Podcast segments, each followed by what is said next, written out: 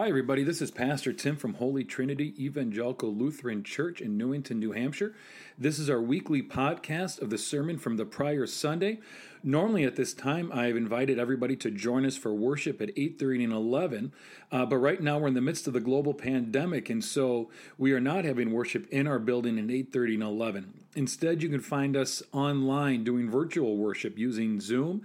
You can find the information for all of that on our website at www.htelc.com.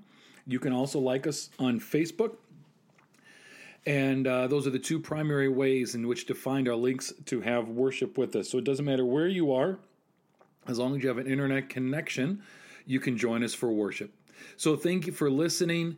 We hope that you find the sermon meaningful and purposeful, that it connects to your life and how you interact with the world. And most of all, it reveals God's infinite love for you and all of creation. This morning gospel comes from Matthew chapter 25, verses 14 through 30. Jesus said to the disciples, For it is as if a man going on a journey summoned his, his slaves and entrusted his property to them. To one he gave five talents to another two, to another one, to each according to his ability. Then he went away. The one who had received the five talents went off at once and traded with them and made five more talents. In the same way, the one who had the two talents made two more talents. But the one who had received the one talent went off and dug a hole in the ground and hid his master's money. After a long time, the master of those slaves came and settled accounts with them. Then the one who had received the five talents came forward, bringing five more talents, saying, Master, you handed over to me five talents. See, I have made five more talents. His master said to him, Well done, good and trustworthy slave. You have been trustworthy in a few things. I will put you in charge of many things. Enter into the joy of your master. And the one with two talents also came forward, saying, Master, you handed over to me two talents. See, I have made two more talents. His master said to him, Well done, good and trustworthy slave. You have been trustworthy in a few things. I will put you in charge of many things. Enter into the joy of your master.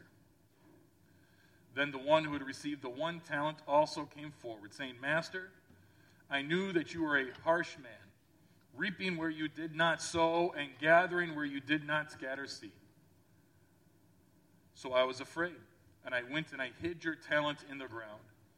Here you have what is yours. But the master replied, You wicked and lazy slave. You knew, did you, that I reap where I did not sow and gather where I did not scatter? Then you ought to have invested my money with the bankers, and on my return I would have received what was my own with interest. So take the talent from him and give it to the one with the ten talents. For to all those who have more will be given, and they will have an abundance but from those who have nothing, even what they have will be taken away. As for this worthless slave, throw him into the outer darkness, where there will be weeping and gnashing of teeth. The gospel of the Lord. You may be seated. We are continuing on with the readings that we have had these past few weeks. Um, that began in Matthew 24. And remember, context is everything. And to get the full meaning of what this is, we want to know who this conversation is about. And in Bible study last week, or a week and a half ago now, somebody asked, Who is talking here? And who are they talking to? And to remember, if we go back to Matthew 24, Jesus has come into the temple on the donkey. Um, on what we now call Palm Sunday, turned the tables over, and as he walks out, he says, Not one stone will be left upon another. He says, It's all coming down, but I will rebuild it in three days. And then the disciples in private ask him, When will this occur? So again, this is not a conversation between Jesus and everybody. So it's not nearly as judgmental as we think it is, right? But this is a conversation between Jesus and the disciples. And the way he answers their question of when will this happen, he says two parables of you do not know. It'll be like a thief in the night. And this is where I got it mixed up last week. but you do not know. And then uh, he says, Be prepared. And that's a scripture we had last week the bridesmaids, the ten bridesmaids, five with oil, five not with oil. And he's telling them to be prepared. And then the scripture we get this week, which that's where I messed up. I think I said last week during my sermon we had a prior and we skipped it. But we get it this week, and the scripture we get is this parable of the talents. Give a lot to one, some to one, one to one. And what do you do with it, right? So if the question is, when will this happen? You do not know. Be prepared. Today, we learn what does it mean to be prepared? It means to do something. Do something. Next week's passage, as we continue these two chapters in a row, we get the uh, very famous one of, As you do to the least of these, you do to me. So next week answers the question of, What are we to do? Today is simply to encourage people to do something. You guys know, I'm assuming, right? Do you know what an oxymoron is? Give, somebody give an example of an oxymoron. I'm putting you on the spot. Jumbo shrimp. That's the one everybody always comes to, right? Jumbo shrimp. Perfect. So an oxymoron, two words that seem to mean the opposite, you put together. I got some other ones here. Anybody ever heard the phrase act naturally? That's what be yourself. That's what act naturally means. Be yourself. But if you have to act, if you have to act, are you really being natural? Right? Doesn't quite fit together. Here's another one: original copy. If it's original, it's not a copy, is it? Original copy. Uh, small crowd. if it's a crowd, isn't it by nature? Thank you, Molly. I appreciate she's listening. What can we say that for the rest of you? If it's a crowd, it seems by definition it's big. So how can you have a big crowd? How about growing smaller? Is the definition of growing? As you get old, growing smaller. I don't know. I, as I get old, I generally grow the other way. When you eat, it just seems to stick around a little bit longer. But this is the oxymoron I want to bring about for us today actively waiting. Actively waiting. Normally, when you wait, you're not doing anything, are you? Think about all the times in which you wait. Anybody ever get stuck in traffic and you're waiting for to move forward? You're just sitting there waiting, doing nothing. Um, how about school pickup line or drop off line? Holy smokes, if your kids are in Dover, they go to the middle school, that thing backs up and you are just waiting, waiting, waiting.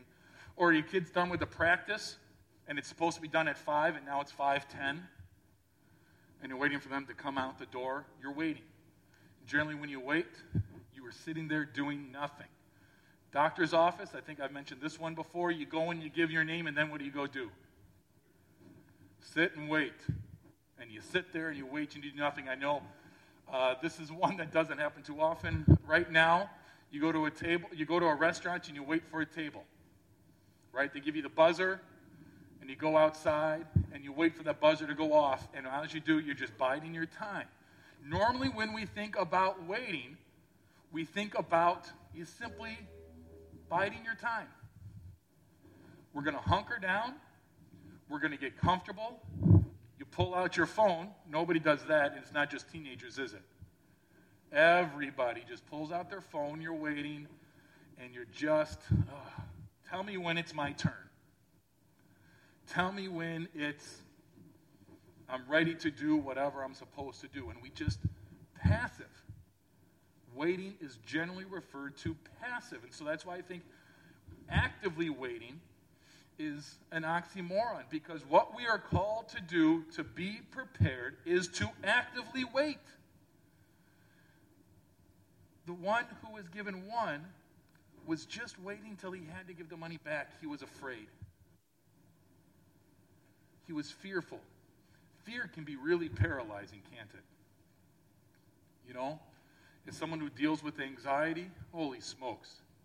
Anxiety is that fear of the future.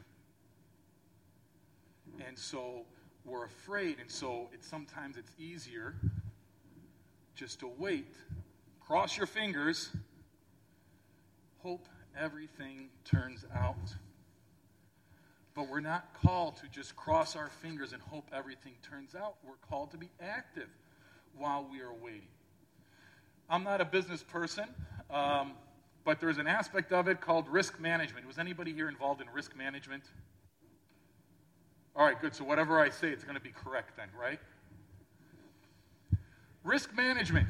It is essentially how do you, in a way, predict the negative or adverse or unfortunate effects that are going to occur because of what you do as a company, right? And there's two ways you can look at risk management. You could look at it, what are the effects going to be on the company itself? And that's generally where the focus is. Or you could look at as the adverse or unfortunate effects that happen on other people, on other things, on the environment, on whatever it might be. I think, as a general rule, as Christians, we think about risk management, but we might call it sin management. We try and avoid, or we think about, okay, if I do this, how is it going to affect? And generally, we think about how it's going to affect me and what does God think of me and can I get into heaven or not? And that's why, if you remember, a few weeks ago we talked about Ten Commandments versus the Beatitudes. Ten Commandments we like to lift up, we want to enforce because it's very, uh, you shall not. It's about avoidance, it's about sin management. Does that make sense? Don't do these things, and you'll be okay. The Beatitudes, more about a way of life, that's about entering into, that's about being part of, that's about activity, activity. That's a lot harder to do because we might mess up. We might make a mistake. We may not get it right. And we generally, I think as a rule, Christians would prefer to manage our sin to not make mistakes and to continue and live our life that way. Play it safe. Does that make sense? I think this passage is about not playing it safe. Life as a Christian is not about playing it safe. It's about being involved in a world that is hurting, that is suffering, that is struggling, that is needs a bit more hope and love and peace and joy. And it's really hard right now, isn't it?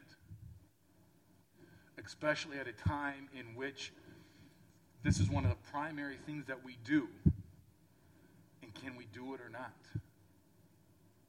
It's really, as I talked about before, it is really making us refocus on what does it mean to be a Christian and what does it mean to actively wait when this can't be the primary thing, or it still can be, not the way that we've always done it. How do we actively wait? How do we not worry about sin management, but living a life centered and focused in Christ that enters into it? I forgot to bring the quote up. Martin Luther. You guys heard the name Martin Luther before, I'm assuming? Right? So Luther has a phrase called sin boldly. And I'm going to talk about, or I want to read the quote of where that sin boldly comes from. It's misused when it is thought about do whatever you want, God forgives. That's cheap grace. As if we do doesn't matter. That's not what Luther means when he says sin boldly. Uh, this comes from Luther writing to his friend and colleague Melanchthon when Melanchthon has questions about rights, they're kind of breaking away from the Catholic Church or questioning a lot of the practices from back then and what's allowed and what's not allowed. Again, sin management. This is part of what Luther writes. If you are a preacher of grace, then preach a true and not a fictitious grace. If grace is true, you must bear a true and not a fictitious sin. God does not save people who are only fictitious sinners. Be a sinner and sin boldly, but believe and rejoice in Christ even more boldly, for he is victorious over sin, death, and the world. As long as we are in this world, we have to sin. You are not going to avoid sin, okay? This life is not the dwelling place of righteousness, but as Peter says, we look for a new heaven and a new earth in which righteousness dwells. It is enough that by the riches of God's glory we have come to know the Lamb that takes away the sin of the world. No sin will separate us from the Lamb, even though we commit fornication and murder a thousand times a day. Notice the example he uses at the end, right? Fornication and murder a thousand times a day. I'm assuming nobody here today falls into that category in literal terms. In literal terms, I'm hoping we don't fall into that category. But there are people that do or might. And what is Christ, what is Luther saying? God even saves them. Because it is God who saves, we who serve. So it is really tempting when we look at our life to approach it from a, a, view of sin management. I'm afraid to make a mistake. And yet, can we be bold in our faith? Risk sinning. Does that make sense? Because the world needs help. The world is hurting. You are hurting. I am hurting. Our neighbor is hurting. And we are called to be people that heal. We are called to be people of love and peace and joy. And in today's world, to think about how we need to do that differently. You have been healed from your hurt, or you are healing. You have the hope. It doesn't mean you still don't feel pain it does mean what has happened to you does not keep you from love. What you have done does not keep you from hope. What you have seen does not keep you from peace. Because love, hope, peace comes from God. As we hear, there's nothing that will separate you from that. Amen.